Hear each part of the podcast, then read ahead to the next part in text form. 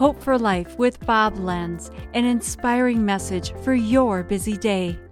The Bible says in Romans 14 19, let us therefore make every effort to do what leads to peace and mutual edification. What do you think of when you hear the word love? I don't think we even know what love means anymore.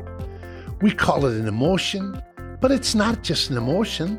Love is not a feeling, it's not sex or even physical attraction, it's not even general acts of kindness. Love is a choice, it's a commitment to do what's best. So let's look at love this way How do you know you're making the loving choice? Ask three questions Is it best for you? Is it best for me? Is it best for society? See, if you only do what's best for you, well, counselors will call that selfishness. If you only do what's best for somebody else, that's called codependency. If you only do what's best for society, well, that's communism. Hasn't worked real well. But if you make the loving choice, that's what's best for you, for me, and society. If it leads to peace, not division, loving choices build everybody up. So, what's best for you, best for me, best for society, that will bring God glory. And that's what God calls real love.